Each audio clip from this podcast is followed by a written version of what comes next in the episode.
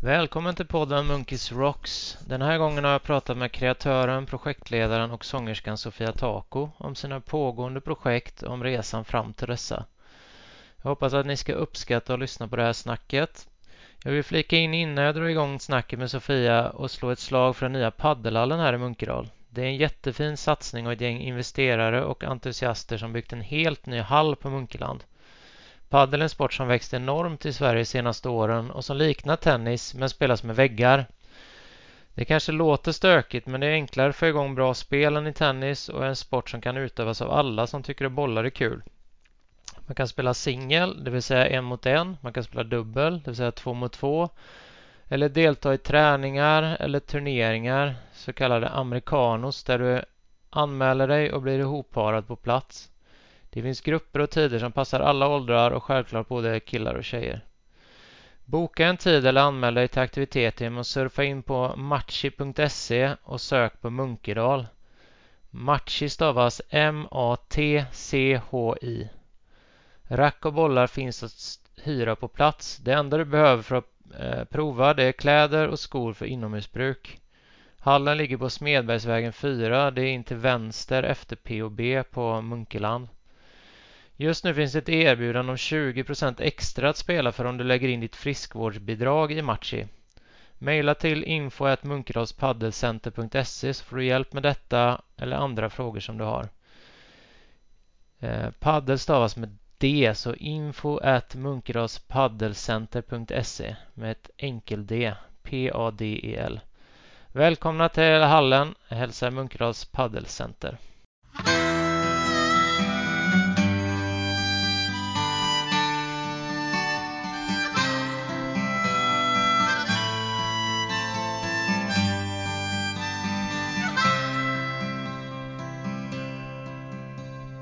Come from down in the valley where mister when you're young they bring you up to do Ja men det ser ut som det rullar. Eh, hej Sofia, kul att du ville vara med och ta ett snack med mig och att du låter mig spela in det här. Mm, tack själv. Det har varit en liten process att få till det. Det har varit lite sjukdomar och, och för min del har det varit ganska mycket tidsbrist. Men eh, till slut så löser det sig. Ja, i rätt tid så att säga. Ja, precis.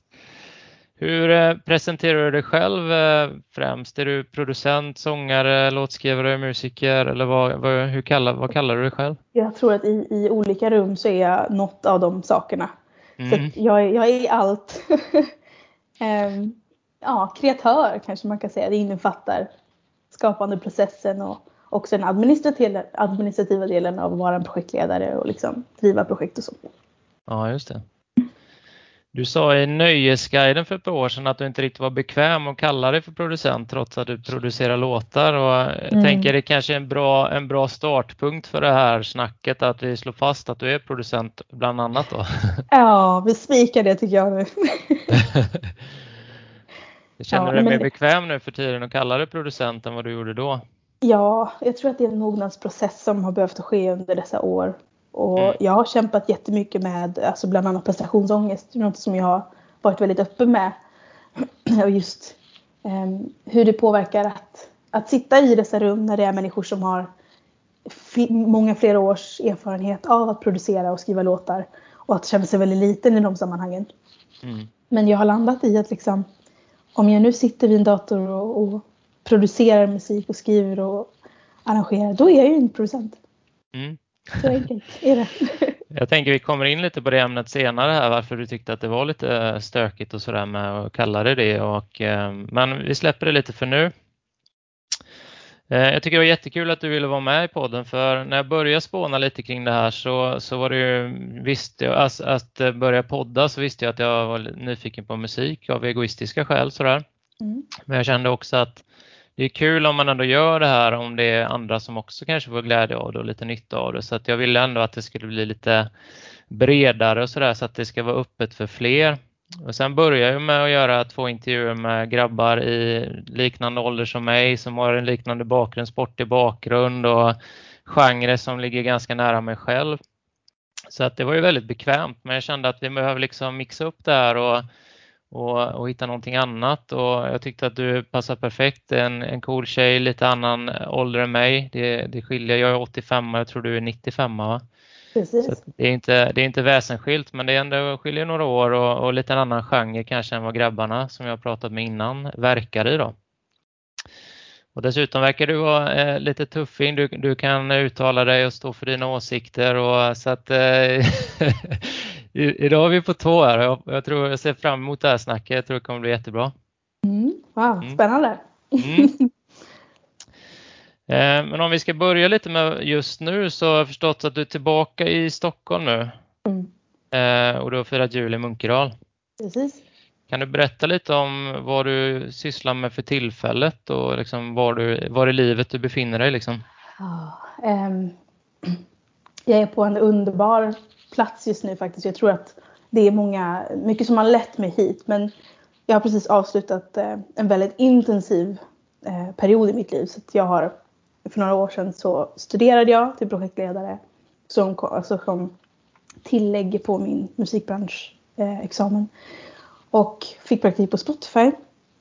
Sen gick jag vidare till att få jobb på Universal som projektledare. Sen nu har det då alltså gått nio månader ehm, och sen så valde jag att avsluta min tid på Universal. Ehm, dels på grund av utmattning men också att jag behövde vila. Um, så att nu så sitter jag i en period av att vila, återhämtning och försöka att liksom okej, okay, vad vill jag göra härnäst? Ska jag mm. gå tillbaka till att sätta mig i studion och skriva musik, släppa och sen ut och framträda? Eller vill jag skriva en bok? Eller ja, mm. jag är verkligen öppen för nästan vad som helst nu. Spännande. Mm. Och, men du bor i Stockholm eller det är där du har din bas nu då igen? Ja. Mm. Eh, vad, vad, kan du berätta om Universal då? Och vara på majorbolag och hur var det? Ja, det är en väldigt, som du sa, en väldigt bred fråga. Ja. Men eh, alltså det är fantastiskt att få, få se hur det fungerar på en sån stor maskin. För det är ju verkligen en maskin. De, eh, de signar artister som sen i sin tur eh, ger dem låtar som de sedan kan recoup. Alltså de, de genererar intäkter på de här låtarna beroende mm. på hur bra de går. Mm. Um, och att det är ju liksom en del av musikbranschen. Jag har ju varit independent och jobbat som indieartist i tio år och varit väldigt stolt över det. Varit väldigt, liksom. Ehm, men sen är jag också väldigt tacksam att jag fick en inblick på just majorbolag. Vad fokuset ligger på. Det ligger på intäkter och det ligger på att hitta nästa stora upptäckt som kan generera mer intäkter. Mm. Ehm, jag tror att jag har nog blivit väldigt ödmjukad av den upplevelsen. Det är lätt att stå utanför och peka med fingret och säga fy, fy, fy på mediebolagen. Mm. Men eh, de gör en viktig grej också. Alltså de intäkterna driver ju också musikbranschen. Så att eh, ja, det har varit en lärorik upplevelse. Ja, härligt. Eh, hur ser dagarna ut nu då när du liksom söker lite efter nästa utmaning? Du har ju precis kommit tillbaka till Stockholm och så, men har du mm. några rutiner sådär eller vad ägnar du dig åt på dagarna? Eh, nu har jag en väldigt enkel rutin.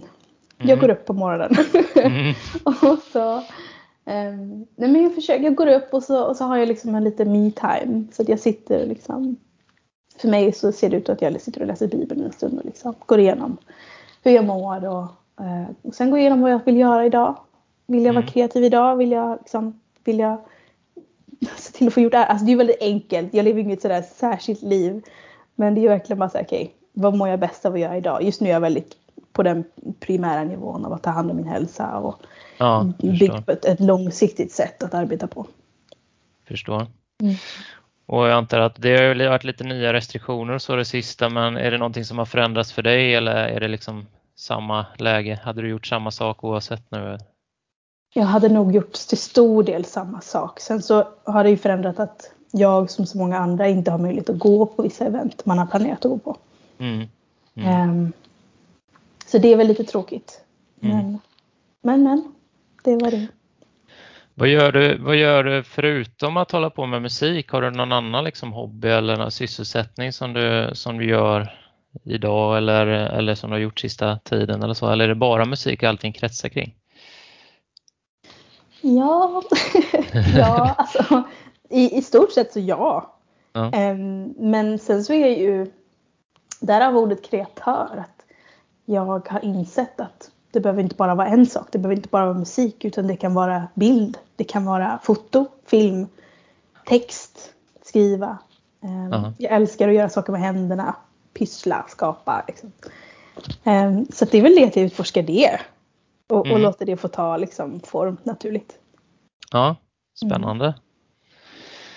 Du, um när, jag, när du tackade ja till att prata med mig så det var innan jag liksom hann att fördjupa mig ännu mer. Jag har ju liksom stött på ditt namn i många sammanhang och det var ju därför jag var nyfiken på att liksom prata mer med dig. Men innan jag fördjupade mig så tänkte jag att du är lite yngre än de två jag pratade med tidigare, 15 och 13 år yngre, så jag tänkte att det kanske är lite mindre kvantitet liksom, i musikäventyret så här, i år i alla fall. Men när man börjar gräva lite så Ja, det, det, finns en del att, att, gå igenom så att det, det, är ingen brist på material kan man säga utan det är snarare mm. så att jag kanske har tagit i här och försökt att beröra så mycket som möjligt och att jag kanske får klippa lite men eh, hellre det då, då har vi inte missat något.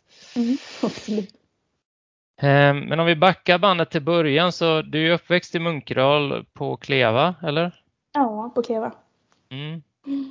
Det var ju faktiskt senast jag gjorde en sån här poddintervju också då hos Bosse Savik på, på Kleva. Så, att, mm. så det får väl bli en serie här då med Kleva-intervjuerna. Mm.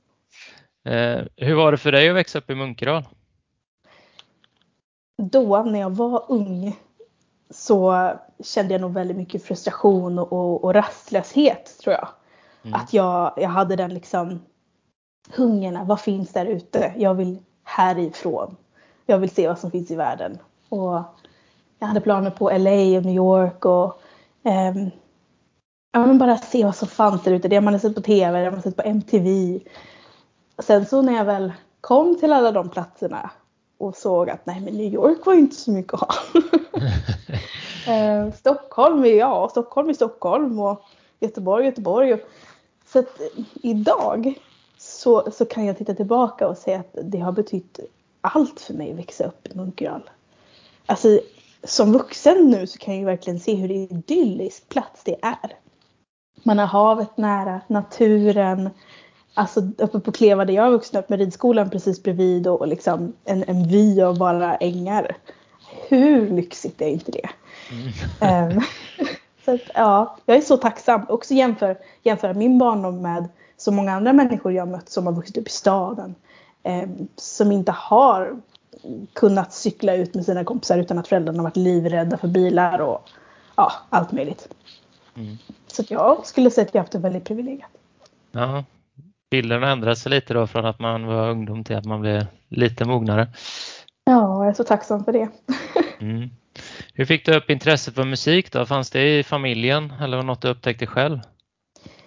Det har funnits i familjen. Och inte som en så stor grej. Alltså pappa är ju musikalisk. Han, eh, han spelade i dansband i Värmland eh, som ungdom. Och det har ju suttit kvar. Eh, min mamma är väldigt rytmisk. Hon är från eh, Gambia i Afrika. Så att hon är väldigt rytmisk, väldigt eh, dansant. Eh, så att jag har väl fått liksom en kombo av dem. Eh, och sen så märkte de att jag var väldigt musikalisk som barn. Jag ville alltid sjunga, jag ville alltid uppträda. Så när jag var 11 så fick jag välja att börja gå på musikskola. Och då valde jag instrumentet trumpet. Mm. Ja, och det spelade jag i åtta år. Varit med blåsorkestern och hållit på. Ehm, så jag spelade, vad är det, fyra instrument. Trumpet, gitarr, piano och sång på musikskolan under, eh, ja men från trean till nian. Ja, häftigt. Ja. Mm. Du får bara backa bandet lite grann. Du berättade din mamma från Gambia och din pappa från Värmland. Hur hamnar de i Munkedal? alltså min pappa är, är halv värmlänning och halv bohuslänning. Ah, okay. Så ja. min, min farfar och hans familj är släkt ifrån Munkedal. Ehm, Stal framförallt. Mm, okay. Ja, så det var mm. så de, de träffades i Afrika. Sen så hamnade de i Munkedal till slut. Ja, härligt. Mm. mm. Hade du några andra intressen än musik som barn eller var det redan då väldigt utpräglat åt det hållet? Det var nog väldigt, först och främst var det nog musik som jag tyckte var mest kul. Men sen så sportade jag ju en hel del. Um, var med i fotbollen, då mer som yngre. mm. så alltså spelade jag fotboll. Jag vet att jag testade på eh, skridskor uppe på MBK. Eh, ja, och jag red, gymnastik. Alltså jag testade på lite allt möjligt. Eh, men det var musik som var liksom det största, ja, som vann. Så det blev helt enkelt att jag till slut skalade bort alla sporterna och blev mer och mer involverad i musikskolan och det som hände där. Just det. Mm. Du beskriver dig själv i Nöjesguiden för ett par år sedan som ett kulturskolebarn, vilket du var inne på ja. här tidigare också, fyra mm. olika instrument. Och, mm. Eh, hur var det tidigt där? Spelade du alltid i band eller var det mycket att du höll på själv? Eller? Själv framförallt. Det var inte ja. förrän i gymnasiet där jag eh, alltså, började uppleva att spela med andra. Mm. Um, och så sen då i, i, slutet på gymnasiet startade band, legato um, och vi då liksom gick med i Musik Direkt. Och, um, och det är ju fantastiskt men det var nog mest, alltså det förutom blåsorkestern så var det jag, singer-songwriter. Mm. Mm. Mm. Hade du några tidiga förebilder eller så som du såg upp till som du ville efterlikna eller drömde om att vara? Typ? Ja, eh, alltså Beyoncé var en jättestor förebild för mig. Sen så har det eh, halkat bort lite grann eh, på åldern. Men eh, eh, ja, det var stort. Och jag, jag, såg mig själv på stora scener och i glammiga liksom, scenkostymer. Och, eh, ja. och det, ja, det drev mig i många år faktiskt. Ja men det kan jag tänka mig. Alltså det här drömbilden eller visioner och sånt är väl eh, sånt som driver väldigt många människor tänker jag. Så att mm. förebilda vikten av det. Eh, jag ska citera lite grann. Jag tyckte det var rätt häftigt för du, du sa till Djungeltrumman som är ett nätmagasin eller man säger, kring musik i Göteborg och de ställer frågan varför du egentligen börjar hålla på med musik. Så jag, jag ska citera det här. Mm. Eh, jag var den unge som alltid sjöng högst på musiklektionerna som alltid skulle uppträda på roliga timman. Jag vill inte påstå att jag hade behov av uppmärksamhet men jag hade definitivt ett behov av att utmana mig, mig själv. Eh, jag fick en kick av att stå ensam framför mina klasskamrater och sjunga och det är nog på grund av den kicken jag fortsatt med musik. Det gick från att vara ett sätt att hitta mig själv som barn till att idag vara något som jag gör dels för att utmana mig själv men även för att utmana andra.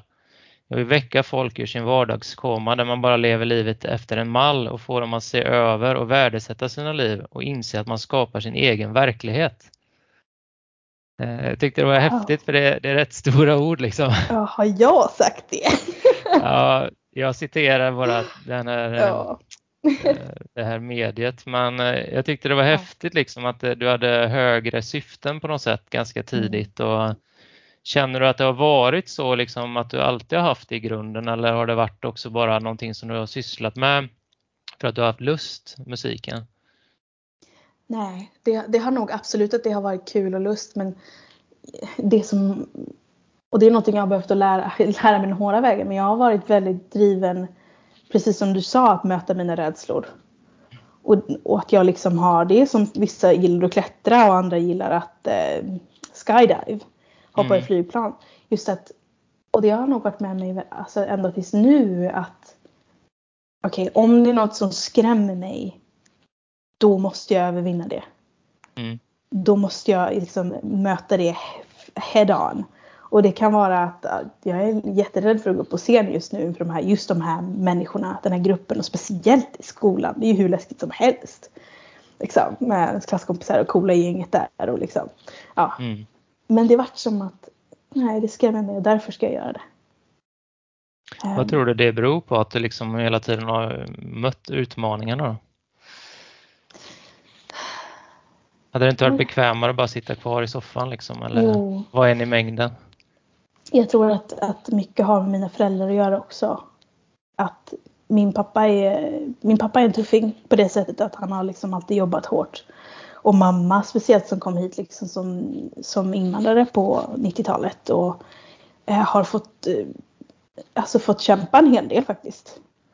För liksom att, att, se, att folk ska få se att hon kan, att hon, hon vet saker, hon är utbildad, hon, eh, hon lärde sig språket liksom på bara två år. Alltså så, här, så att jag har nog med mig det från mina föräldrar att låt ingen trycka ner dig, låt ingen säga åt att du inte kan. Mm. Um, och hade det inte varit musik så hade, det säkert, hade jag säkert varit friidrottare eller någonting sånt. Bara för att liksom få utlopp för det där, det där drivet. Mm. Ja. Mm, häftigt.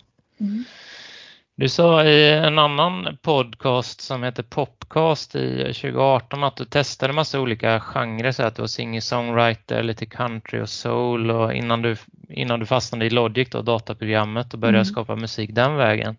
Vad var det som lockade med digitalt musikskapande som du inte fastnade för i tidigare?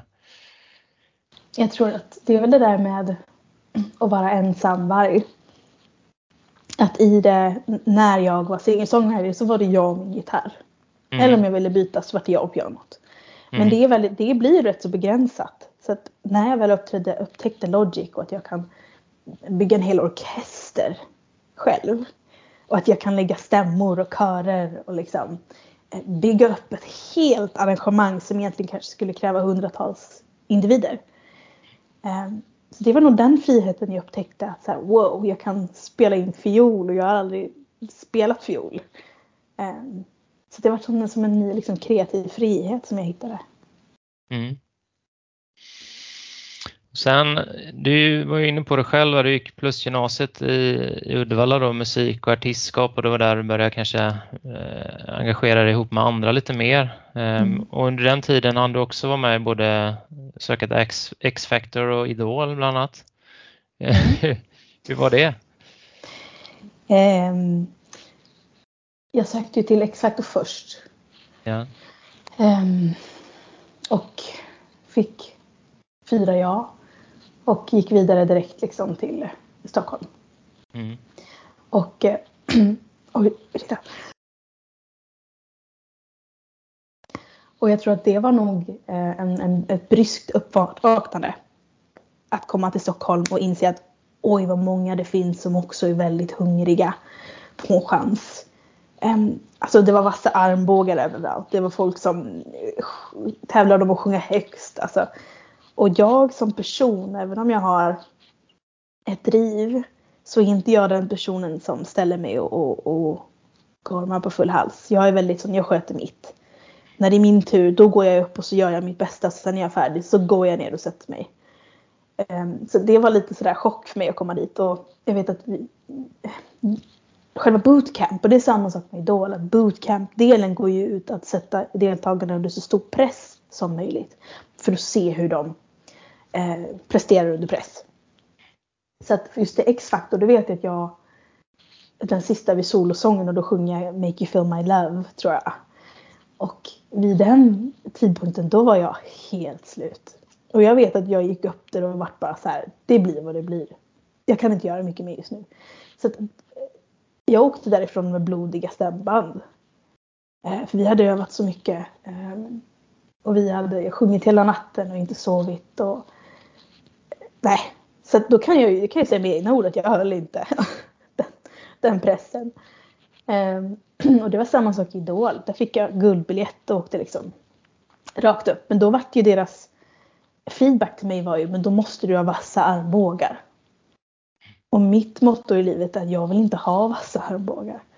Jag vill inte behöva slå mig fram och jag vill inte behöva trampa på andra för att ta mig upp utan jag tror på teamwork och jag tror att vi hjälper varandra upp.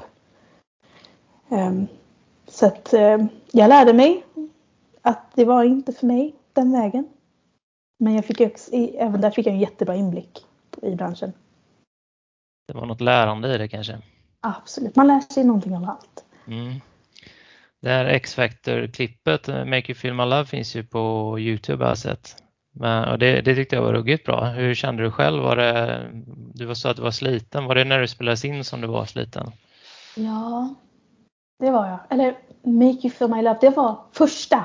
Det var ingenting, ursäkta. Det var mm. första, precis, ja. i auditionen. Sen you, Your Song var sista. Just det. Ja, så var det. Eh, nej men Make You Feel My Love. Eh, det var inte så farligt. Den biten. Första liksom auditionen när jag gick upp där och mamma och pappa var med. Och, alla var med. Det var, det var mäktigt. Mm. Ja, jättefint klipp, alltså det kan jag rekommendera de som lyssnar att gå in och söka på. Men oj vad man ser utveckling. Det är en, det är en nervös liten flicka som står där. det vore väl konstigt annars kanske. Ja. ja, ja. Hur såg eh, musiklivet ut utöver detta vid den perioden på gymnasiet? Du, du nämnde ju legato bland annat. Och hur såg det ut? Ja, ehm, eh, jag spelade ju ihop väldigt mycket med Ingmar. Ingmar Torell. Eh, han var min pianolärare på Plusgymnasiet.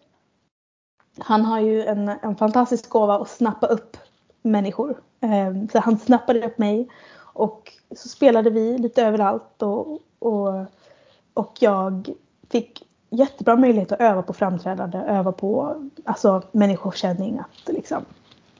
Så att, un, ja, under gymnasietiden så var det framförallt att spela med honom på barer. Var, var det det som var legato? Förlåt, jag avbröt. Nej, mm. nej, det var bara liksom att mm. spela mm. med Ingmar. Mm. Mm. Men sen så vid sidan av det så startade vi ju bandet och så de gick på um, killarna i bandet gick på Sinclair. Okay. Och jag gick på Plus. Och de var vänners vänner. Och så slog vi ihop oss och så blev vi ett band. Vad, vad var det för typ av musik som ni spelade då? Vi spelade, vad ska man säga, funkrock. Mm. Alltså, eller rocky funk. um, rätt så ösigt, rätt så dansant. Um, jag hade även min trumpet med. Spelade några, några delar i trumpet och liksom hoppade omkring och flaxade. Det var kul. Eh, jag läste också någonting, jag vet inte hur man uttalar riktigt, men Masko eller Masko eller? Masko, med, ja. ja. Mattias Andersson i Haks och Kristoffer Skog. Mm. Det var också något som pågick under den här tiden eller, eller strax Precis. efter? Mm. Mm. Så det var bara en, en, verkligen en tid av att testa olika mm. saker och att det var ju Mattias, jag hade spelat, jag tror jag gjorde ihop med honom, en låt ihop med honom. Eh, han producerade den och så vart den ihop med Oa utifrån eh, oh, Flinks, vad heter han? Är det Körn eller är det Orust? Förlåt. Ja, precis. Jag mm. vågar inte säga något. Nej, han finns ju tyvärr inte längre. Men vi gjorde en låt ihop som Mattias prodda och då hade han detta då ihop med eh, den andra killen och så skickade han lite stäms och spelade jag in. Mm. Finns det några mer projekt som du kan berätta om från gymnasietiden? Nej, jag tror inte det. Eller? Mm. Det, hur, var, hur, var, gymnasiet för dig i stort? Var det en bra upplevelse eller hur var det? Oh, ja, det, det var inte en jättebra period i mitt liv. Det var väldigt tufft faktiskt. På vilket um, sätt vill du berätta mer? Ja, alltså jag tror gymnasietiden var verkligen en, en säsong av att och, um, det var första gången som jag fick spela ihop med andra människor, alltså möta andra ungdomar i min ålder som också var kreativt begåvade. Um, så att, men, men i det så, så blir det också drama. Gymnasiet är ju, det känns som en dramatisk tid, det händer mycket i livet. Så att, um, och vi, vi hade inte en, en lugn klass på det sättet. Så att jag eh, vad ska man säga? Jag blev inte mobbad men jag tror att jag, jag upplevde en del utfrysning och ensamhet under gymnasiet. Men man lär sig av allt. Ja, tuff, tufft. Mm. Det, jag tror att det är en, en um, vad ska man säga, en knivsegg lite grann i gymnasiet för många. Att det, det, det, är mycket som händer liksom. Man letar lite och det skapar subgrupper ganska lätt. Och, um. Ja, vi ska, inte, vi ska inte gräva mer i det. Det var mm. Roligt att få höra lite kring eh, vad du hade för dig där i början. Men jag tänker mm. vi ska komma in lite på vad som hände efter det, de första produktionerna bland annat eh, efter gymnasiet då. Eh, och jag, som jag uppfattade så du flyttade till Göteborg där ganska tätt efter gymnasiet, eller? Mm. Vad hade du för dig där nere då? Ja, där gick jag igenom min första livskris. och försökte, vem är jag i vida världen? vem är lilla jag? Um, så att då, alltså jag läste några fristående kurser på högskolan för scen och uh, scen och musik, scen och, ja, HSM. Och i världsmusik och uh, afrosång. Och, så det var verkligen sådär bara experimentera. Um, jobbade lite vid sidan av. Um, Vad gjorde du då, då när du jobbade? Jobbade i, på Lush bland annat. Eh, lite så här kosmetisk butik och så sen så jobbade jag i klädbutik. Mm. Sen 2015 där på våren så släpptes Make It Through på Spotify. Och det, om jag uppfattar rätt så var det din första singel på plattformen eller? Nej, eller har du gjort något innan? Jag släppte faktiskt mina gymnasieprojekt eh, 2014 och då var det en, en dubbel singel på mitt liksom, två singlar. Men de försvann för att jag hade glömt att eh, alltså, förnya licensen på eh, distributörs, ja, distributionen. Så de ja. plockades ner automatiskt. Vilket kanske ja, okay. var lika bra. Okej, okay, det är inget du har lagt upp igen i alla fall? Nej. Nej. Eh, du sa i den här podden Popcast som jag refererat till innan där att den här Make It Through i alla fall som, som fortfarande ligger på Spotify, eh, att du inte tyckte den blev riktigt vad du hade tänkt dig. Men den ligger ändå kvar där och då, det är lite andra saker som har försvunnit. Har du, har du ändrat mm. dig om Make It Through? Alltså, jag, ny, ny på min resa så fick jag ett andrahandsavtal eh, och tänkte att det här är ett skivkontrakt. Visste inte så mycket mer vad det innebar. Um, och det visade sig vara ett publishingavtal på 33 procent av låten. Så att eh, den ligger kvar för att det, jag har inte fulla rättigheter på den. Mm. Eh, så det har jag lärt mig någon vägen. Läs kontrakten. ja. Den tråkiga Men den är, den är ändå gullig. Jag känns, det känns som att den är... Eh, ja, den, den är gullig. Den får ligga där. Ja, själv tycker jag den är bra. Du beskrev den mm. som, en, som en vanlig poplåt. Uh, själv får jag lite så här i, i verserna lite Motown soul-vibbar liksom, även om refrängen mm. är mer poppig kanske. Mm. Um, hur var det att göra den här, de här första produktionerna då? Du sa att du släppte lite från gymnasiet också, men även den här som du mm. gjorde själv då, eller som var ditt eget projekt så att säga? Ja, alltså Make It Through gjorde jag faktiskt ihop med Bosse, alltså Bosse Avik. Så det är han som har producerat den. Och, och, jag tror att när jag kom med den låten till honom så vart det mitt, mitt naturliga sound är alltid lite åt det mörkare hållet när det kommer till syntar och pads och eh, bygga liksom en, en slags atmosfär. Så den var lite mer åt det Tove Lo-aktiga hållet. Sådär. Um, och så sen så uh, tog jag med den då till, till Bosse som demo och så proddade vi upp den och så är det det ni hör idag. Um, och då, jag tror att i det så vart jag lite sådär, åh, det var inte vad jag tänkte mig. Men sen i efterhand så har jag bara lärt mig att jag blir väldigt demosjuk. Jag vill att demon ska vara slutresultatet och det är väldigt sällan det händer. Um, så det har varit en process jag liksom, där att, få, att göra saker själv. Men sen så gör man det själv till en viss punkt när det ska lämnas över för mix och master. Och eventuellt då slutproduktion om jag nu inte vill göra det. Och där har jag fått lära mig att ta steg tillbaka, lita på processen, lita på personen i fråga. Att det blir det bästa. Liksom. Du har inte testat eller tänkt på att göra, göra lite mer avskalat, att det ligger närmare demon eller är det positivt i, i slutändan att det kommer in lite andra influenser?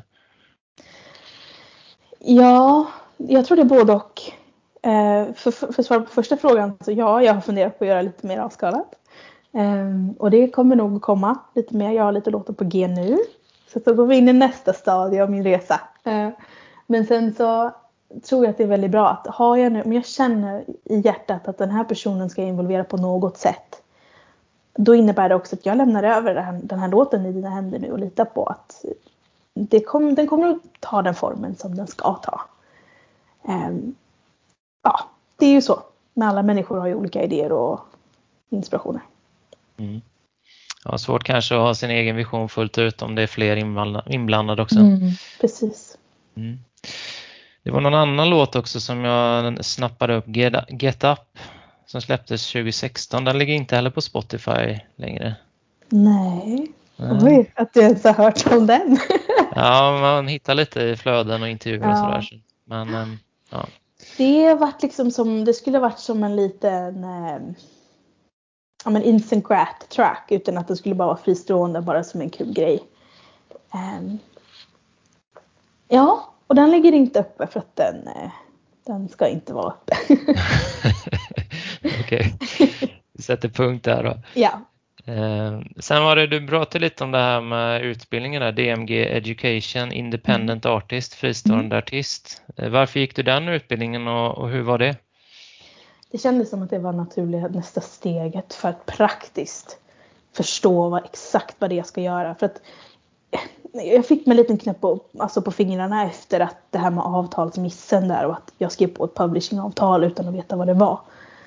Och efter det så kände jag hur viktigt det är att veta exakt vad det är jag gör. Det är, det är inte en bransch där jag liksom lägger, alltså byggs, alltså klossar på klossar utan det här är en bransch där det handlar om pengar, det handlar om avtal, um, rättigheter, sim, SAMI, Um, och jag tror att jag, jag började gå upp för mig mer och mer hur komplicerad och invecklad den här branschen faktiskt är.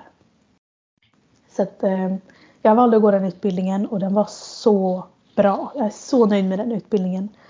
Och fick då under ett år följa hela processen till att um, bygga sitt brand, sätta sina keywords och så uh, jobba upp till processen att man faktiskt startar företag och släpper musik. Men om jag förstår det hela rätt så det här är en utbildning som går i Stockholm men du bodde i Göteborg vid den här tiden eller? Precis, den var på distans. Ja, okej. Okay, okay. mm. mm. Var det några fysiska träffar med som man var där och nätverkade på något sätt eller var man, det, eller var helt på distans? Det vart um, frivilliga fysiska liksom, mingelträffar bara men annars var det helt på distans. Ja, okay. Ja. Du, ett par rubriker från Bohuslänningen. Du har ju varit med ganska regelbundet i Bohuslän får man säga och det, jag tycker det har varit lite så här om man följer från distans så verkar det som att liksom de här rubrikerna kanske förklarar lite grann vad, vad som sker. Eh, den första var här från 2016 som jag har plockat med. Det har alltid varit självklart att bli artist och plan B är inte aktuellt. Mm. Och sen var det året därpå så kom det istället Eh, höjer rösten mot samhället. Hon inspireras av starka kvinnor och vägrar förneka sig själv. På den nya plattan höjer Sofia Tako rösten och vågar äga sin kvinnlighet. Och det var i mm. samband med släppet av Ride då, som var ja. din EP. Mm. Härligt beslutsamt på något sätt. Kändes det liksom självklart för dig eller var det så att du tog i lite grann medvetet eller hur, hur var det egentligen? Um, jag tog absolut i. Och, och det var inte, alltså. Jag vart... om man tänker på, på fasen jag var i mitt liv. Så var det, det var hela metoo-rörelsen. Um, feministvågen vart som starkast liksom. Uh, och jag var mitt i, mitt i det där. Och jag kände mig så frustrerad över att inte få en, en rättvis chans i musikbranschen. Och att alla liksom, manliga producenter såg ner på mig. Och jag kände bara det är så orättvist. Um, men vad ska man säga, så det var liksom hela det min, min musik och allting kretsade kring. Och att eh, kvinnlig frigörelse och att eh, liksom, nu kan jag inte påstå att jag håller helt och fullt med vad jag stod för då.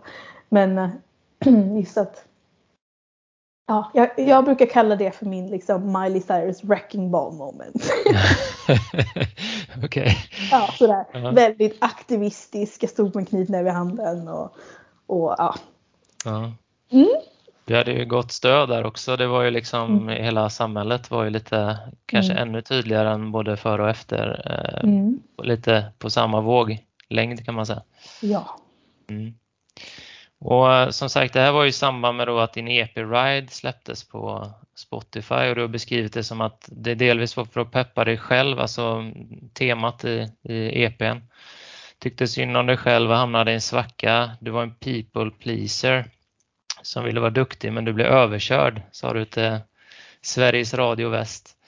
Eh, och vad jag förstod rätt så, så skrevs den här låten Ride 2013 men du skrev om den 2017 för att du hade liksom lite samma känsloläge då. Mm. Kan du berätta någonting om, om Ride? Um, den kom till under, precis som du sa, att en, en, en säsong av att jag kände mig depp deppig. Jag känner mig frustrerad. Är det här allt mitt liv är? Att, äh, att jag inte ska våga säga ifrån, att jag inte ska... Och jag tror att nu efterhand så ser jag ju att den frustrationen av att bli överkörd var ju också att jag inte hade lärt mig att, att ta plats. Jag hade inte lärt mig integriteten. Um, men det tog sig då uttryck av att jag fick en, en superpush liksom under sommaren där 2017 tror jag det var. Eller ja. Och bara liksom drog igång, började skriva de här låtarna. Och det gick så fort. Och jag spelade in hemma i vardagsrummet. Och eh, fick kontakt med en producent på en gång. Och skickade upp dem till Stockholm. Och det lät så bra. Så det var verkligen bara en, vad ska man säga, eh, ja det gick, det, det bara flöt på. Och så plötsligt så hade jag en EP färdig. Och bara, haha, men då är det väl lika bra att jag löper det här liksom i mål och bara släpper det och så kör vi PR och så kör vi releasefest och så. Det var jättekul. Men den kom ju ur en plats av verkligen verklig frustration. Kanske en bra källa till liksom action ibland också. Alltså... Ja, och, i, och många gånger så behöver vi alltså lära oss i fart. Många gånger så försöker vi lära oss saker innan vi gör det. Men bästa sättet att lära sig någonting är ju faktiskt att bara göra det. Eh, du sa i den här podcasten att du tyckte att eh, den här EPen var lite överproducerad. Tycker du fortfarande så? Tänk att saker man säger finns kvar. Nu får du chans att, att, att rätta dig själv om precis. du inte tycker så. Mm. Uh, jag tror att det var demonsjukan som talade där. Mm. Så att nu efterhand, alltså den demon var, eller EPn var precis vad den skulle vara då. Mm. Um, och uh, alltså Charlie Cavonius som, som producerade och, och mixade, han är superduktig producent. Um, så att nej, jag tar tillbaka det jag sa då. och säger att det var bra. Om man lyssnar på texten både till Make It Through då som var, är den första singeln som ligger på Spotify och eh, Way som kom 2020 så, och Ride så, så verkar det vara lite ett liknande tema liksom att ta sig ur tuffa perioder och motgångar även om soundet är lite olika så är det ett tema som du har lätt att gå till eller är det mer en slump att det var de låtarna som blev bra? Um, jag tror att jag ofta hamnar där. Och jag tror det är också ett sätt att jag skriver för mig själv. Och jag skriver för andra som kanske känner som jag.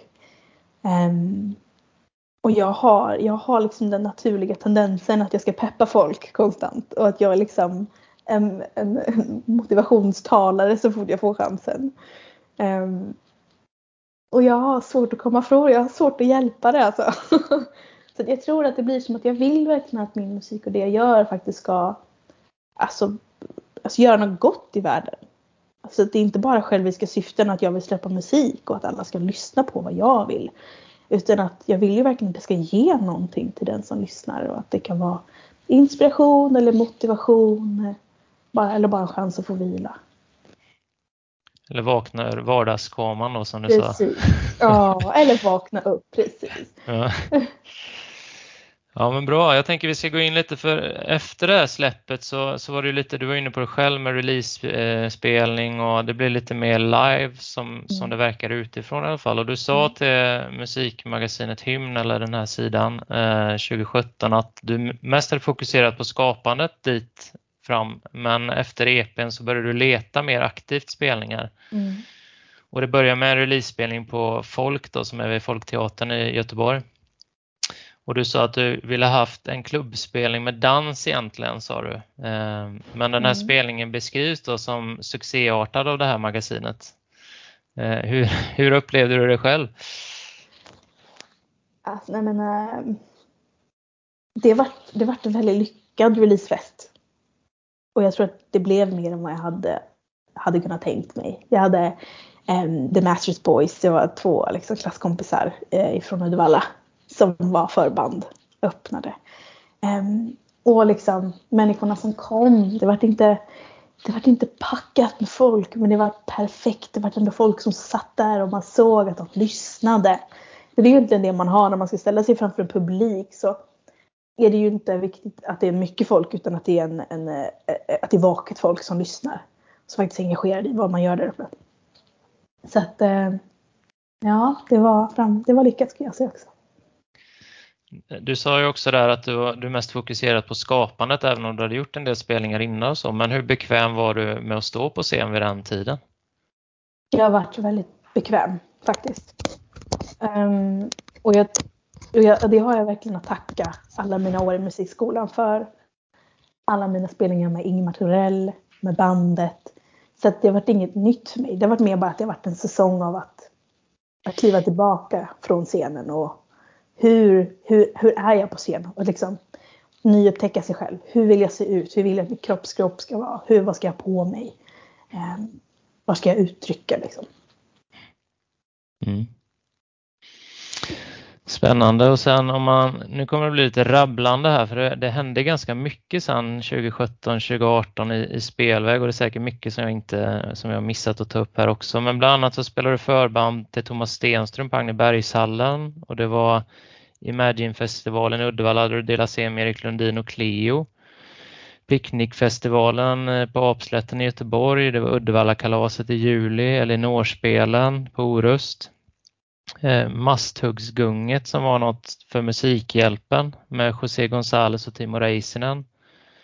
Eh, det låter som du lyckades ganska bra när du väl började leta spelningar. ja, men det var hårt arbete. Jobbade du ehm, själv eller eh, fick ja. du hjälp av någon att söka runt? Eller? Jag gjorde allting själv mm. De första två åren. Så, också en, en anledning till varför jag 2018 kraschade.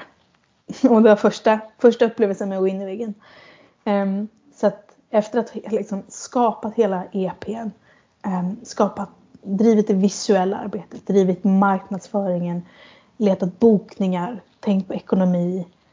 Um, och det gick väldigt bra. Jag tror att den ena, ena möjligheten öppnade för en annan möjlighet. Och jag tror det var så att jag lyckades få de här bokningarna runt om i Göteborg. Um, ja, men det var hårt, hårt arbete. Det var ju även året efter där så var det ju det var spelning på Bengans i Göteborg, Parksommar, Uddevalla, Eleanorspelen igen, Pustervik, eh, EQ Loves Music på Europride, Statement Festival. Så det var ju ganska mycket även det året. Ja. Mm. Så, ja.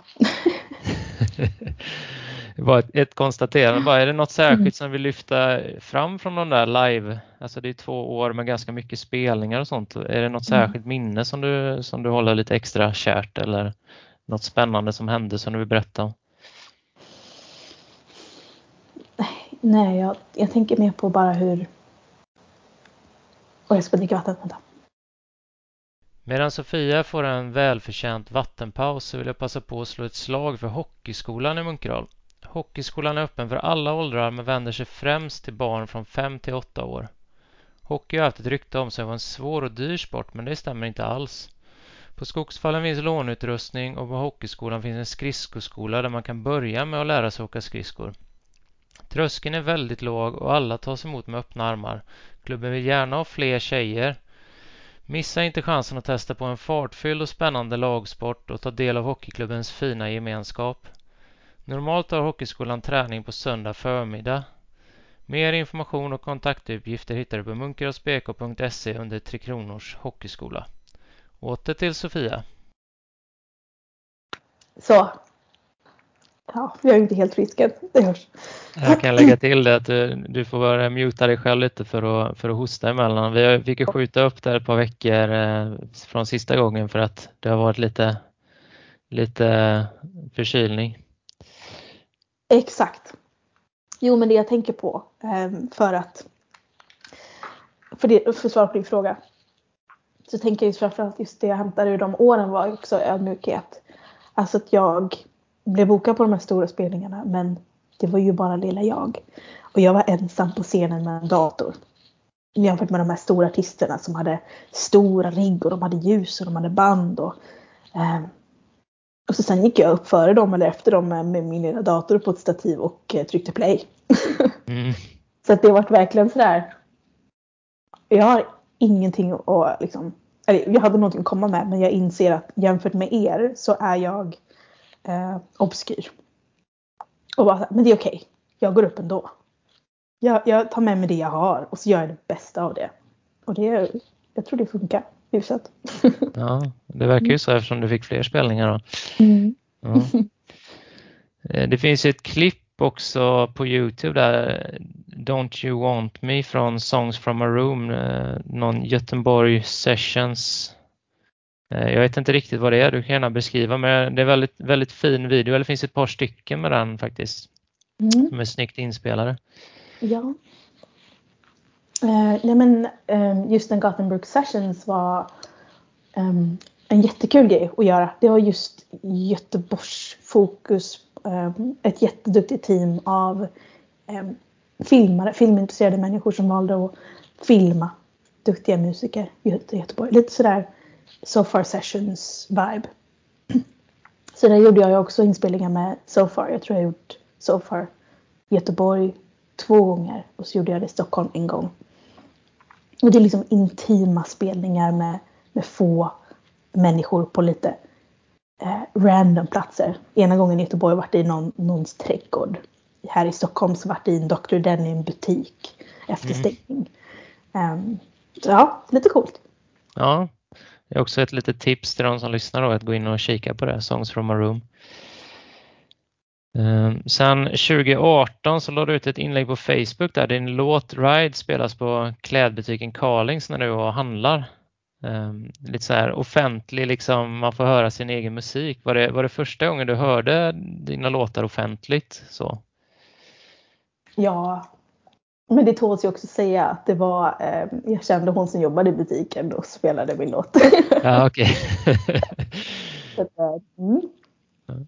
Mm. Det, jag tänker mig annars att det är liksom, jag pratade med Bosse om det som var liknande historia när han gick på Tempo på Stal och hörde sin musik på, på radion.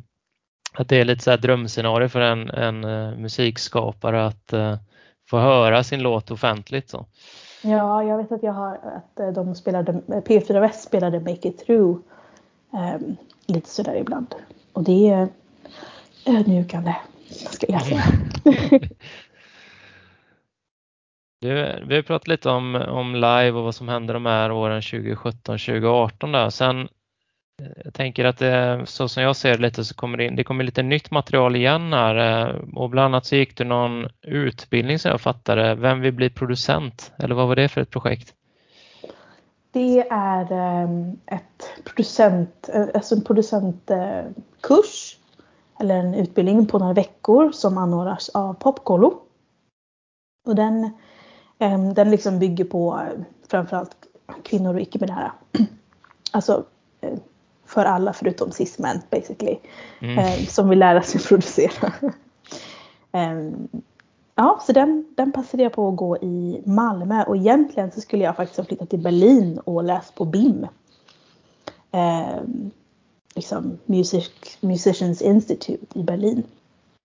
Men eh, det blev Malmö för att det strulade med CSN och jag fick inte tillräckligt med stipendium så att jag hamnade i Malmö. Hur länge pågick den här utbildningen? Ehm, ja men det var typ bara 12 veckor, det var inte så länge. Ah, Okej, men det var heltid eller? Mm, nej, bara någon dag i veckan. Ah, Okej, okej. Mm. Eh, sen en, en låt som, den finns inte på Spotify, men Come With Me, där du beskriver en intervju för Djungeltrumman. Jag tyckte det var lite häftigt hur du beskriver liksom hur du tänkte kring skapandet där, men det står att det är en slags mashup av allt jag är som artist. Jag har tagit ett tungt hiphop-beat och blandat ihop det med mystisk och vacker sång. Och när jag skrev låten var jag i en sagofas där jag hämtade inspiration från bland annat nordisk mytologi och sagor som typ Törnrosa. Jag ville genom musiken skapa en värld där lyssnaren transporteras till en mörk och spännande fantasivärld, typ som en parallell verklighet fast coolare. Ja, wow. Återigen en så här lite häftig beskrivning som är lite mer än att jag skrev några rader och eh, ja. Jag, jag fattar som att det också var en låt som har legat ett tag och som plockades fram precis som Ride och sådär. Var, varför är den borttagen från Spotify?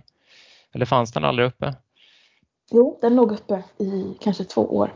Mm. Ehm, och jag tror nog mer att ehm, den är borttagen just, alltså den är fin och så men jag har blivit väldigt liksom noga med att vad, vad, vad, vad ger låten för, för inspiration? Vad, vad, vad ger den lyssnaren liksom? och jag tror att jag kände mig just med, med Come With Me var, det var också instant grat. Alltså det betyder att det är bara en låt som man släpper emellan de stora släppen. Mm. Um, så att det var ingen priolåt, det var ingenting uh, alltså, uh, som, som sa väldigt mycket om mig som artist. Så därför kände jag bara till slut att fast uh, den representerar inte mig i dagsläget. Um, det är en fin låt men jag plockar hellre ner den så att jag kan lägga upp någonting annat sen som beskriver mig bättre. Mm. Det var häftig liksom, beskrivning om hur du tänker kring, kring skapandet där också. Du berättade också för Djungeltrumma lite om skrivprocessen, att du ofta börjar med en känsla och att du därefter antingen minnar ut en text direkt eller att du testar olika sounds tills du hittar något som matchar. Mm. Och att det ofta går fort, men ibland kan du lägga en låt på hyllan och plocka upp senare, vilket du har gjort med, med Ride och Come With Me till exempel. Är det fortfarande så det ser ut eller hur har din process av skapande ändrats med tiden? Alltså, den är nog likadan på det sättet att de låtarna jag jobbar på, jobbar jag på eh, från och till väldigt länge. Och sen så plockar jag upp dem. Eh, så det ser likadant ut skulle jag säga. Ja. Är det svårare med text generellt eller är det, är det liksom olika från projekt till projekt? Jag börjar nog fortfarande med känsla. Mm. Vad vill jag säga och så. Ljudbilden liksom. Mm. Förlåt, jag host tänkte till. Ja, förlåt, jag hamnade riktigt så här hostattack här. Ingen fara, vi är glada att du, att du kan ställa upp. Så du får hosta när du behöver. Så, okej. Okay. Ja, vi ska hoppa lite här. Ehm, sen EQ tänkte jag kunde prata lite om också. Om jag inte förstått helt fel här så var det runt 2019 någonstans du blev inbjuden och att det, jag har förstått på lite uttalanden du har gjort och så att det har varit viktigt för dig. Det är alltså något, ett slags nätverk för kvinnliga musikskapare. Kan du berätta hur du blev inbjuden och vad det har gjort för dig? Ja. Um, hur hittade jag dem? Det var en väldigt bra fråga. Um, de är baserade i Göteborg. I framförallt Brewhouse i Gårda där borta. Och det är en kvinna som heter Melissa Ehm, som startade just EQ Loves Music som ett nätverk för just kvinnliga producenter. Och hon har varit producent i branschen flera, flera år och upplevt samma frustration av att inte få någon igenkännelse för, för sina produktioner eller ja, samarbetena som hon har gjort. Um, och det var så fint bara hur jag blev inbjuden där med, med syftet då att vi skapar ett nätverk. Vi hjälper varandra. Vi samarbetar. Um, och det blev ju till slut till Loves Music Festival eh, där de har varit otroligt drivna och tagit in eh, alltså stora kvinnliga eh, namn. Nu är inte jag jättebra på namn. Jag kan aldrig namedroppa någon. Men bland annat Ebony Bones. Jag tror det var någon producent som eh, var, var producent för Prince. Um, och det var coolt och jag tror att och den upplevelsen att känna, känna det nätverket var en del av det ledde också till att vi blev inbjudna till av svenska liksom, inte svenska konsulatet men the Swedish Council i New York att flyga dit och representera Sverige. Um, då svenska producenter, svenska kvinnliga producenter på ett event som vi höll där. Så det var jättekult faktiskt. Och det var via EQ då kan man säga? Eller, ja. ja. Mm. Som jag fattade så den här Body of Art är också en låt som det, det fanns, finns en video på också och eh, att det var också lite frukt av samarbete kring eh, där. Beatrice Jax bland annat har varit med och mm. producerat om jag förstod det rätt. Eh, och att du hade fångat upp den här frasen från en bokare som nämnde det samma dag som du fick ett bit från, från Beatrice. Så att det liksom pusslades ihop på något vis i, i det. Eh, och du säger att målet med låten är att du vill att allas inre gudinna ska vakna till liv. Att man ska känna sig som ett konstverk. Hur, kan du utveckla det? Eh, mm. Då så kände jag nog att, eh, att eh, ja, men uppskatta dig själv. Att det var nog det liksom, som kvinna, liksom, att man uppskattar dig själv. Ehm, eh, ja ja, ja, jag vet inte. Den, jag tycker att den är, det är en bra låt och den representerar väldigt tydligt vad jag var då. Men jag känner idag, jag tror det är anledningen till varför jag har plockat bort den också ifrån just Spotify. Sen så ligger det kvar en, en, en remix av den på ett, ett gästalbum som den ligger på. Men eh, ja, den talar väldigt tydligt om vad jag var då och vad jag tyckte om just kvinnliga kroppen. Och, stå på dig själv, skäms inte över att vara kvinna. Eh, ja.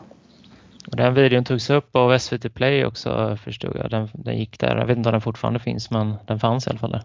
Precis. Mm. Um, och sen var vi inne på det här eh, med producentskapet. Det var ju det när jag frågade dig om eh, hur, du hur du presenterar dig nu för tiden och du sa att du, du var inte riktigt bekväm där. Det var runt 2019 som du uttalade i Nöjesguiden att eh, du var inte riktigt bekväm att kalla det producent och du exemplifierade problemet med att när en kille kan fyra ackord så startar han ett band men en tjej måste kunna alla ackord för att säga att hon kan spela gitarr och att det är ett problem. Kan du, kan du beskriva lite hur, dina tankar kring det? Ja, jag tror att det handlar väldigt mycket om, alltså det är en, en mentalitet och jag tror att den talar väldigt tydligt om hur, hur många tjejer och kvinnor känner eh, vad de kan stå för. Alltså vad, hur tas de på allvar? För det är inte så att vi inte kan starta band när vi kan fira ackord. Men det är nog mer att just att ha den frimodigheten, att ha det, det självförtroendet att bara yeah, jag kan fyra ackord, jag kan spela gitarr. Men den pressen, det talar väldigt tydligt om vilken press eh, tjejer är under och, och jag menar det, det finns en anledning till varför de flesta utbrändhet, alltså så här, de flesta fall av utmattning och utbrändhet är tjejer och det är till och med under 26. Liksom. Um, så att det är nog mer att det talar om det, det problemet. Vi som tjejer har en, en lite orimlig press på oss själva. Hur kommer man åt det problemet då? Har du några tankar kring det? Det känns som att det är liksom den här, den här roten av perfektionism vi behöver komma åt att man måste inte vara perfekt. Ehm, det, det är helt okej okay att det låter skakigt i början. Det är okej okay att du använder det du har eh, när du börjar. Ja, det, jag vet inte vad det är, men det är just den här liksom perfektionisten eller perfektionism eh, aspekten som jag känner lägger så mycket krokben för, för många, inte bara kvinnor såklart. Men, eh, men ja, vi ska flytta oss vidare för det jag tänkte komma in på härnäst var eh, 2019 så, så flyttade du till Stockholm. Eh, och då har du bott lite i Göteborg emellan där. Eh, och i Bohuslänningen står det Sofia Tako tröttnade till slut på machokulturen eh, och lämnade Munkedal bakom sig för storstan. Vad var det du tröttnade, vad var det du tröttnade på då och hur var, det, hur var Munkedal för dig då? Jag menar, alltså, det där vet jag inte om jag kan hålla med om.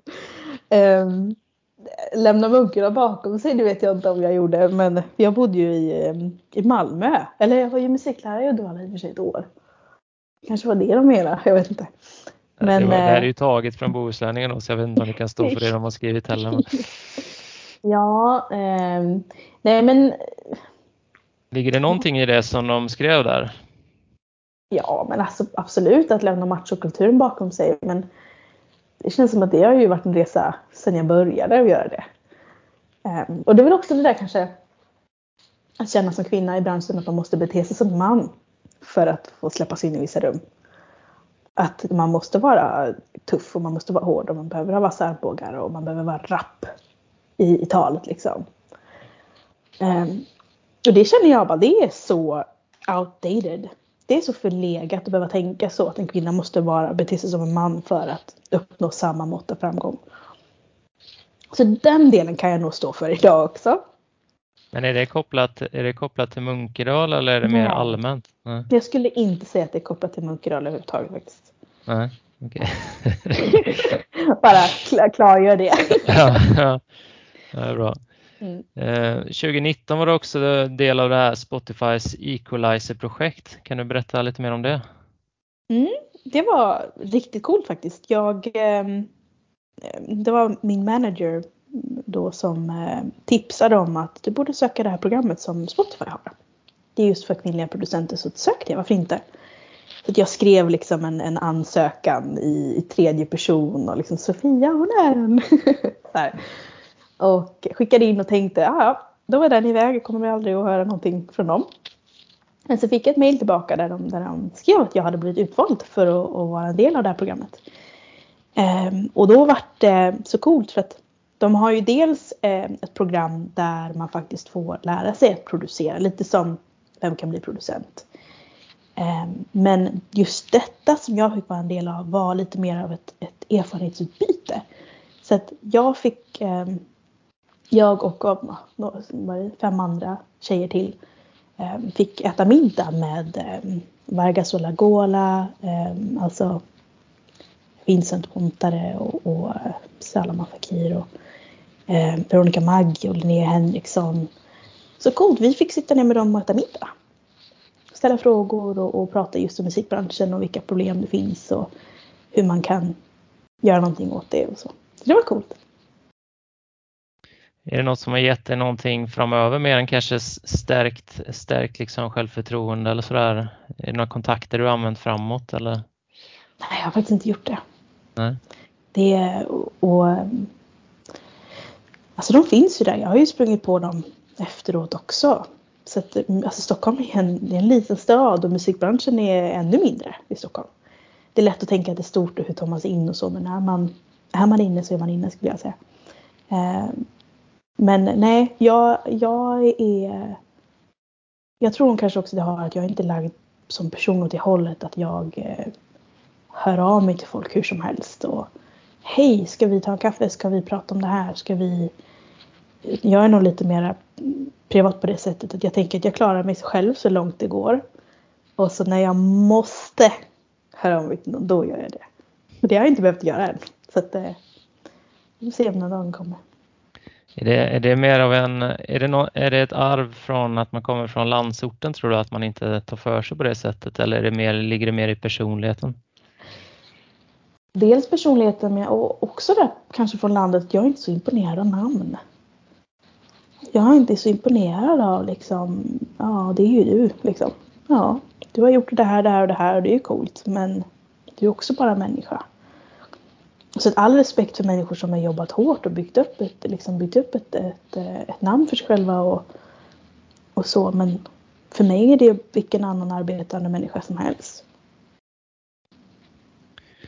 Utöver det här Equalizer-projektet 2019 så du berättade lite att ni var kvinnliga producenter på generalkonsulatet i mm. New York och sen mm. var ni även nere i Berlin förstod jag med lite samma konstellation eller i samma sammanhang eller? Nej, Nej utan eh, Berlin det var eh, det är nu, nu Sweden. Eh, mm. Det är liksom ett, ett, ett, eh, program som Census har. Så mm. det har varit eh, där visste jag inte ens att min, mitt förra bokare hade anmält mig till. Så när jag fick ett mail om att jag blev inbjuden att representera Sverige i Tyskland och spela. Och det var också en fantastisk upplevelse. Då hade jag faktiskt med mig en band den gången. Och eh, med några andra svenska akter. Hur är det att spela med band då, istället för att spela själv? Eh, är det ovant eller kul eller är det, hur känns det? Det var lite ovant men det var så mycket roligare än att stå själv. Eh, och du pratade lite om att det här ehm, eh, Eh, New York-resan var ju lite genom EQ då, så att, men det, det, hände ju en hel del eh, även under 2019 och, och bland annat så sa du om jag förstått det rätt så var det den här perioden som du började fördjupa tron på Gud, sa du i, i Bohuslänningen. Och var det något särskilt som hände eh, som hjälpte processen eller varför, varför skedde det just då tror du? Jag tror att ehm, just då så hade jag nog kommit till slutet av mig själv. Faktiskt. Och just till slutet av mig själv i, i, i form av jag var trött. Ehm, jag var trött på att sträva mig fram i egen kraft och liksom försöka öppna dörrar som är supertunga att öppna. Ehm, så jag tror i den stunden så var det nog mer att jag ehm, jag har alltid varit andlig som person. Väldigt sökande liksom. Ehm, men så att i den stunden så insåg jag att jag har sökt på alla andra håll. Alla andra håll. Jag har hållit på med yoga, jag har hållit på med tarotkort och liksom gjort allting annat. Men i den stunden så, så var det bara som att någon slog på en ljusknapp och bara just det, Gud finns ju. Just det, jag är ju döpt och konfirmerad och då erkände jag ju en tro på någon och det var ju faktiskt Jesus. Just det. Um, så att då var det bara som att så här, åh vad skönt, då kan jag bara lägga av med det här och så här, Gud du löser det här. ja, det, var lite, det var lite coolt faktiskt. Och det gjorde han verkligen. Han löste det. På vilket sätt då? Ehm, alltså, det vart ju innan jag gjorde Berlin och innan jag varit i New York. Och innan Spotify. Så det var liksom i, i början på 2019 när precis flyttat upp till Stockholm, hade inga vänner här. Um, hade liksom några manager, jag hade min manager och liksom hennes klick som var liksom lite den, den coola eh, spirituella klicken i Stockholm. Och när jag började gå in, liksom, umgås med dem och se så här, vänta, oj då, det här är inte kanske bra. Ni, ni kallar det för häxor och, och allt vad som finns. Så att jag varit lite skrämd, lite spooked. Um, så då var det till slut jag var såhär, gud jag vill inte, jag vill inte hålla på. Jag tycker det här är lite läskigt det som de pratar om, det de, det de gör. Liksom. Um, så att jag, um, jag tror att det finns Gud och, och då så blev jag då inbjuden till Spotify och jag fick meddelande om att jag fick åka till New York och jag fick meddelande om att jag eh, skulle åka till Berlin. Så att allting kom nästan på en gång. Det bara löste det sig. Ja, det, det låter ju så bra för att vara sant kanske. Men det hade varit en väldigt lång säsong av strävan. Hela 2018 så var jag ju kreativt låst i princip. Jag gjorde några få saker men jag jobbade på en låt under hela 2018 och den blev inte bra. Det var just Body of Art. Uh-huh. Och jag fick inte till den och jag liksom låste mig totalt och sen 2019 så var det bara som att någon knäpp till och så föll allting på plats. Mm. Du sa också att du har känt dig alltså, utmattad och sådär periodvis. Hur, kan du berätta mer om det? Alltså, hur, hur ofta har det skett eller, och hur, hur jobbigt har det varit? nu efter den här senaste eh, kraschen så, så inser jag ju, jag ser tillbaka och inser att första gången var nog i gymnasiet. Och sen andra gången var 2018. Um, ehm, och nu då den tredje som var här. Och, och, jag tror att det tog mig, alltså jag sökte faktiskt professionell hjälp och, och när jag insåg att jag har kraschat och min kropp lägger ner. Och så sa jag ju att men jag mår jättebra psykiskt men min kropp hänger inte med. Eh, och hur den här liksom personen sa det bara fast, fast någon, någonting i ditt sätt att tänka måste ju, Eh, alltså fungerar ju inte. Annars hade du inte varit här. Eh, och det var också så stort för då insåg jag det. Alltså okej, okay, det är det utmattning är. Alltså att någonting i mitt sätt att tänka, någonting som jag har hållit, fa hållit fast i lite för hårt, som har blivit tungt, för tungt över tid, är problemet här. Och det kan ha varit just, och jag tror att just eh, prestationsbehovet, perfektionismen, det har varit en grej som jag har hållit i alldeles för hårt. Och mm. som jag har försökt att släppa taget om under alla dessa år. Men, eh, men nu då så att, att liksom säga upp mig från mitt jobb som många människor drömmer om att ha. Det har varit som en, en slags här, när man, för ofta så när man är i en utmattning eller till och med en depression så behöver man ta positiva beslut. Och det för mig blev ett positivt beslut som faktiskt löste upp den här knuten av utmattning. Så att jag kan säga att jag mår så, så mycket bättre idag. Men det är ju såklart en resa. Mm. Känner du att du har lärt dig någonting som du kan ha nytta av om du hamnar i liknande situationer nu? Ja, absolut. Jag har lärt mig just jag har lärt mig den hårda vägen att, eh, att jobba långsamt. Att det behöver inte gå fort. Jag, jag jobbar inte, men just att det är inte på liv och död. Jag är ingen läkare, jag räddar inga liv på det sättet att liksom, det måste bli helt rätt, 100% rätt. Um, och bara liksom, vad springer jag för när jag kan gå och njuta av utsikten? Mm. Mm. Fint. Mm. Eh, jag hoppade lite där för det var inte med i mitt manus här att, att liksom, jag kände inte till här att du varit utmattad och så. Men eh, om vi hoppar tillbaka lite till där vi var med gudstron och låten Way som släpptes då förra sommaren som du beskriver som handlar bland annat om att våga stå för tron. Eh, har det varit obekvämt för dig tidigare att, att stå för det? Um, ja och nej. I och med att jag tog det beslutet att, att kalla mig själv för kristen redan när jag var 14-15. Jag har liksom alltid haft en barnatro och jag har haft en farmor som har varit troende och liksom, jag har vuxit upp med det. Sen dock när jag, jag begav mig in i, i um, musikbranschen och började kalla mig själv för en feministisk artist och allt vad det innebär, då blir tro lite tabu. Speciellt kristen tro. Um, och då, där var det en liten krock som gjorde att jag bara la allt bakom mig och nästan i princip glömde bort att jag har en tro. Um, och det var inte från den stunden då 2019 där på våren där jag liksom, just det.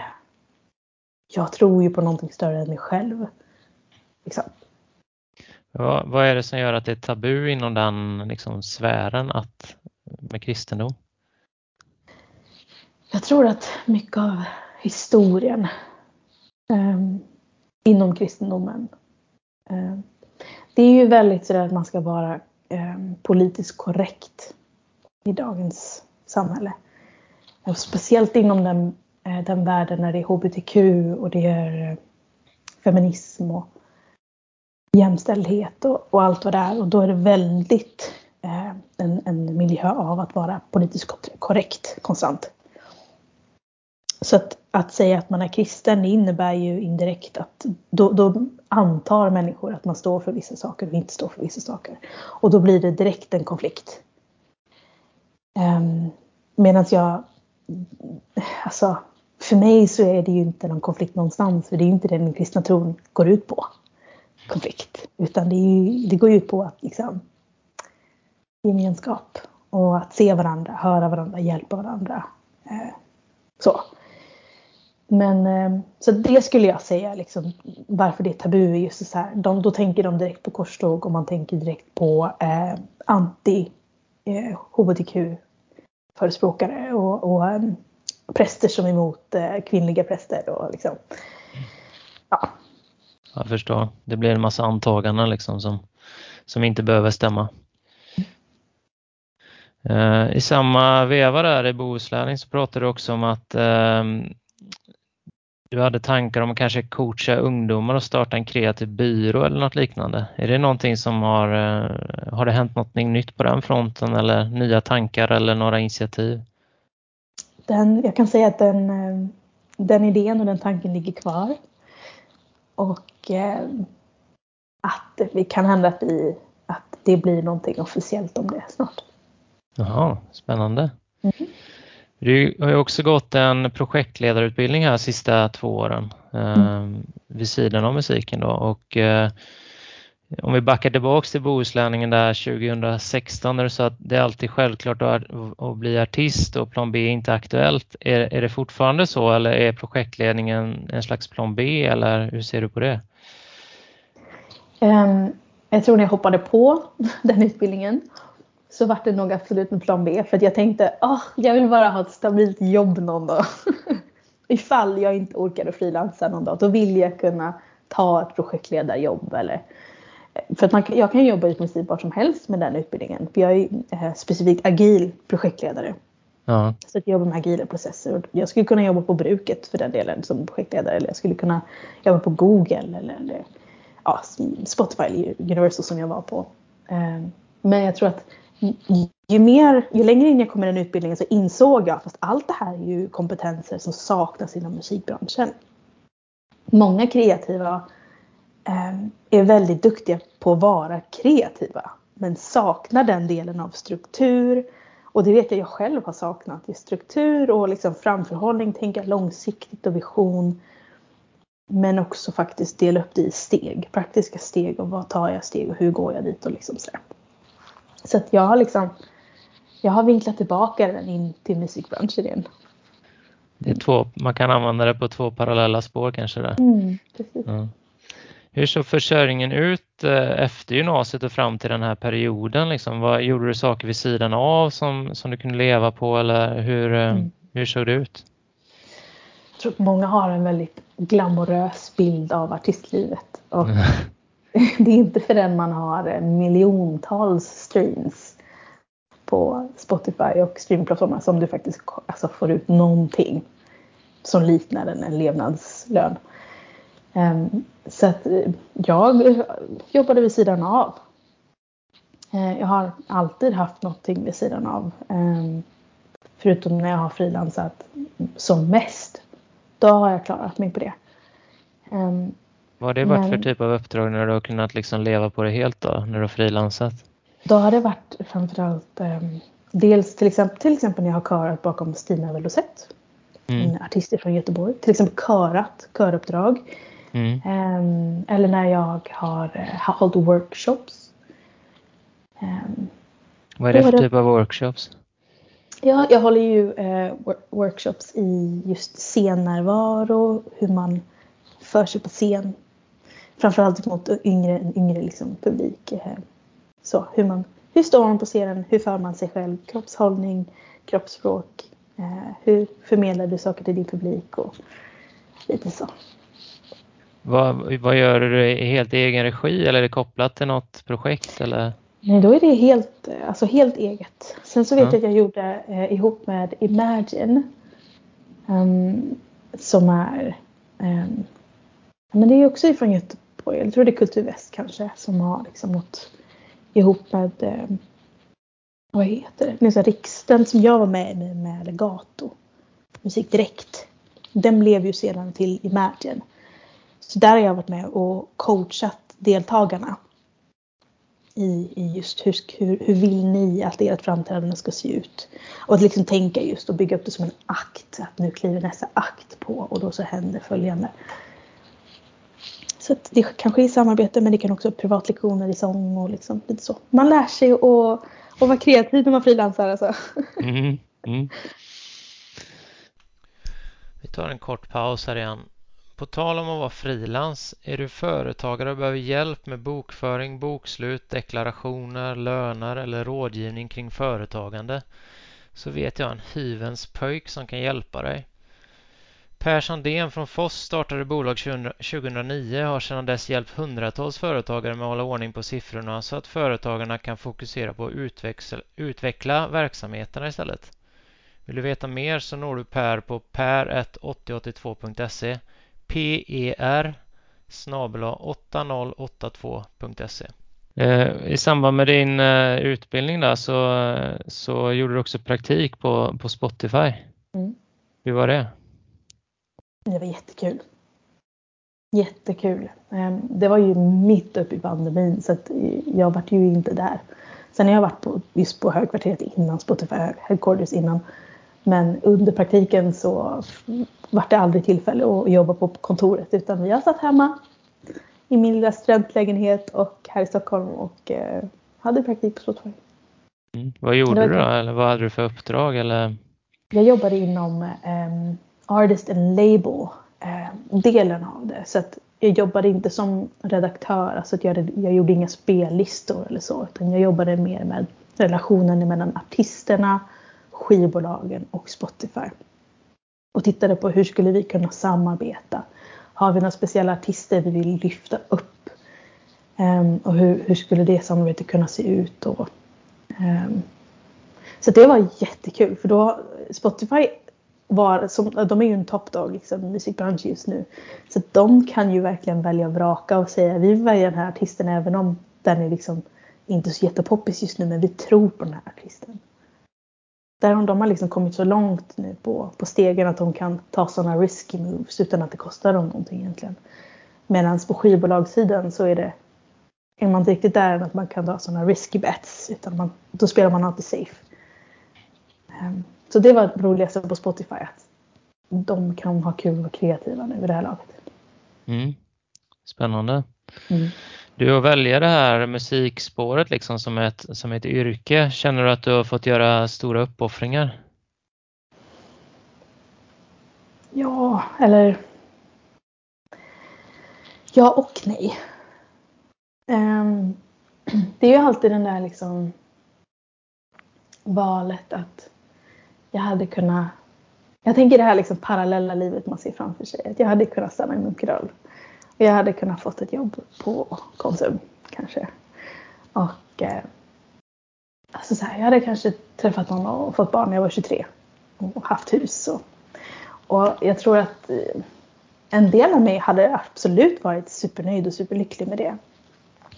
Eh, men också, jag, jag förstår och inser att den delen av mig då, den jag var då, hade inte velat det. Alltså jag behövde ut och se världen och jag har behövt och lära mig så mycket saker för att faktiskt kunna gå tillbaka och, och, och kunna uppskatta ett sånt liv.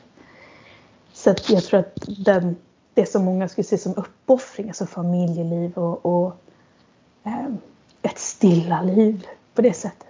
Det, det tror jag kommer att komma bara lite senare. Ja. Eh, skulle du välja samma bana igen om du liksom fick börja om när du var 15 eller, eller efter gymnasiet när du är 19 eller hade du valt, mm. hade du gjort på något annat sätt? Ja, jag hade sett till att skaffa mig en mentor. Jag hade sett till att, att lära känna någon som har gått före mig och som kanske är där jag vill, där jag ser mig själv en dag som kan faktiskt leda mig igenom dessa svåra frågor och kanske säga Sofia, du behöver inte släppa den låten för att bevisa någonting. Um, och det, det, är verkligen något som jag skulle rekommendera alla att ha människor eller en, en, en visare människa än själv som kan tala in i, i alla delar av ens liv eller vissa delar av ens liv. Um, så det är nog det. Jag hade tagit det lite lugnt. Jag hade tagit itu med mitt hävdelsebehov och eh, min osäkerhet vid sidan av.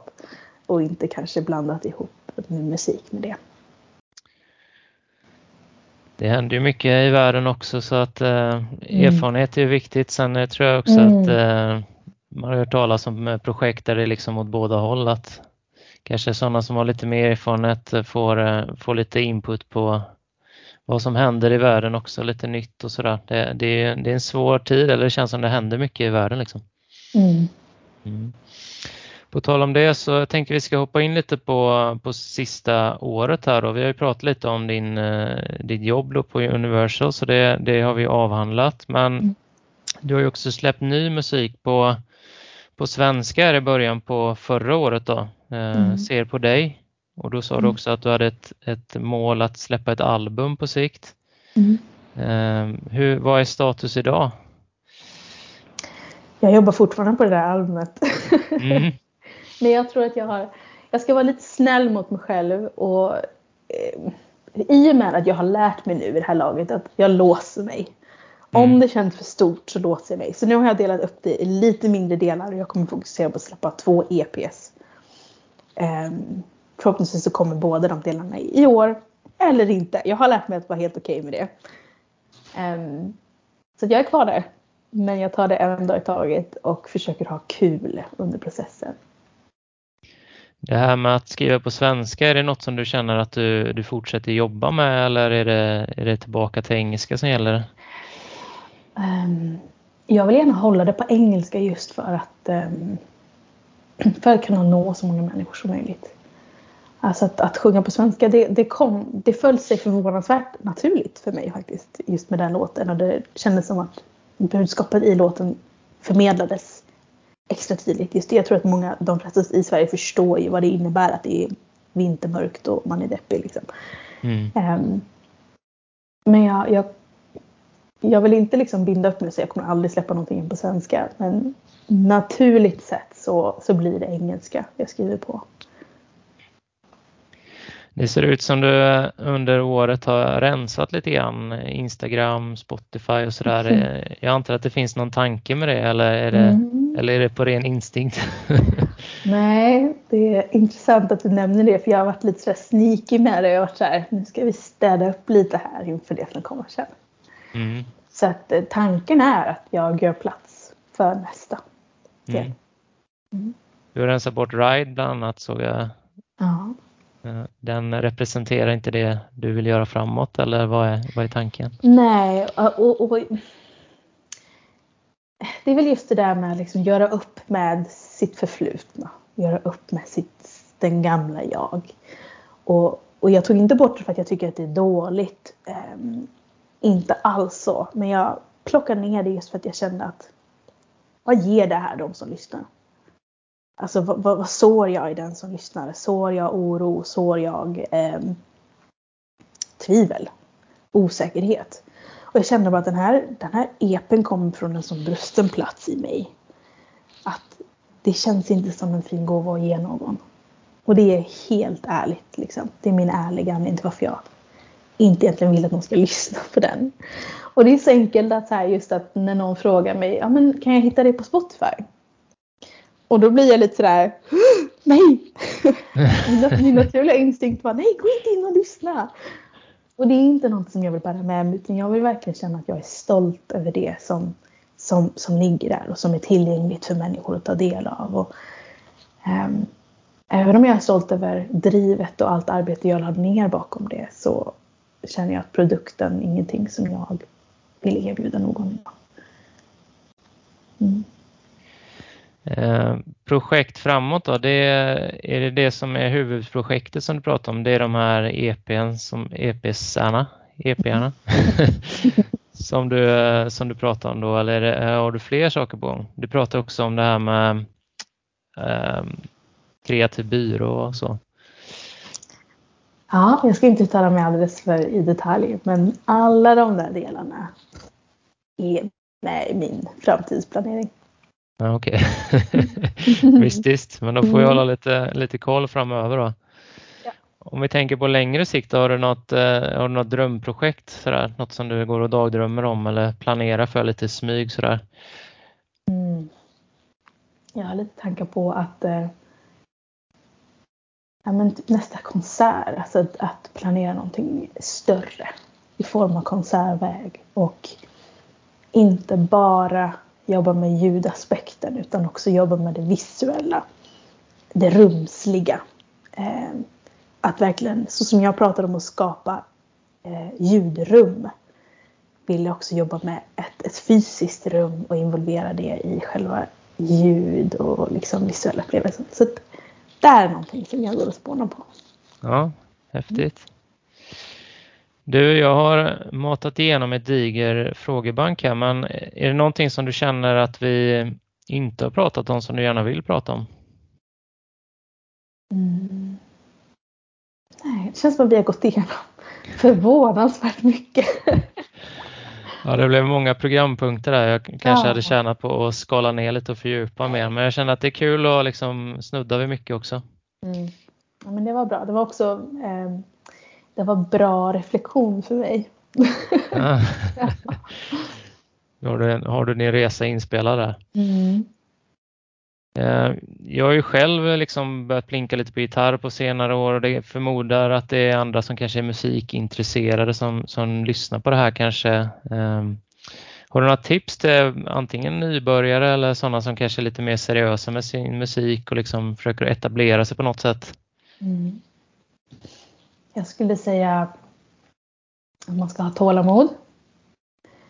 Um, vilket är jättesvårt. Det kan jag intyga själv om att det är jättesvårt att ha tålamod. Men att man tjänar på att ta ett steg i taget. Ena foten framför den andra. En, liksom, lägga en bit av pusslet i taget och att fokusera på att den pusselbiten är någonting man, man är nöjd med, det man gillar. Um, så att om man vill bygga en karriär eller alltså, fokusera på, okej, okay, men vad är nästa steg? Bra, nu har jag gjort det. Vad är steget efter det? Um, eller om man ska lära sig ett instrument. Det kräver disciplin och det kräver tålamod och att man är snäll mot sig själv. Att man, man ger sig själv eh, lite grace, lite, lite nåd och, och säger att jag är inte Jimi Hendrix än.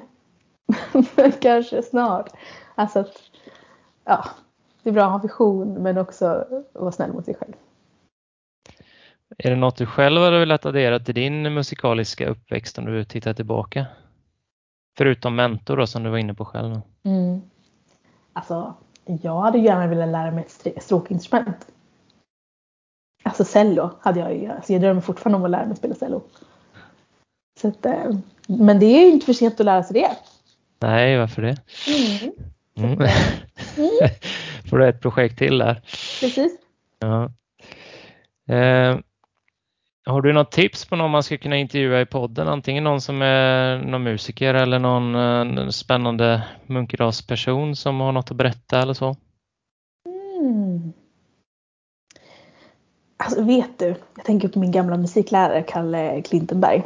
Mm. Eh, han, han var jättebra musiklärare. Och jag vet också att han skrev en bok om, eh, om, om, sitt liv för inte så länge sedan. Så det, det känns som att han har nog många historier på lager plus att han har varit lärare i flera år. Och det jag tänker som gammal elev var vad gjorde han innan han blev lärare? Det känner jag är. Ja, spännande. Jag får skicka mm. med den frågan till honom om det mm. blir tillfälle. Gör det är kul för eh, både Bosse och, och eh, Jonas som jag pratade med innan här i podden, de har ju nämnt Olle Åkerlund då, så då får Kalle ett omnämnande ja. också. Ja, ja absolut. Mm. Mm. Avslutningsvis då, det här kommer ju vara primärt en Munkedalspublik som lyssnar på det här. Vad, vad tycker du är det bästa med Munkedal? Åh, vilken fin fråga. um, nej men alltså jag älskar Munkedal. Och jag är så tacksam att jag fått lite tid ifrån Munkedal för att lära mig det och inse det, att jag älskar Munkedal. Men jag tror det bästa är naturen. Jag älskar miljön i Munkedal. Det är det bästa av båda världar. Det är eh, skog, det är ängar och det är hav. Och, eh, att det är så, ja, o, otvunget kan man säga det. Jag gillar, jag gillar det om Munkedal. Det är en plats som man kan vila på och vara sig själv på. Skönt. Jag, tar, jag tycker vi tar det som en, eh, en bra avslutning där. Mm. Får tacka så hemskt mycket för att eh, vi fick en inblick i ditt liv. Mm, tack själv.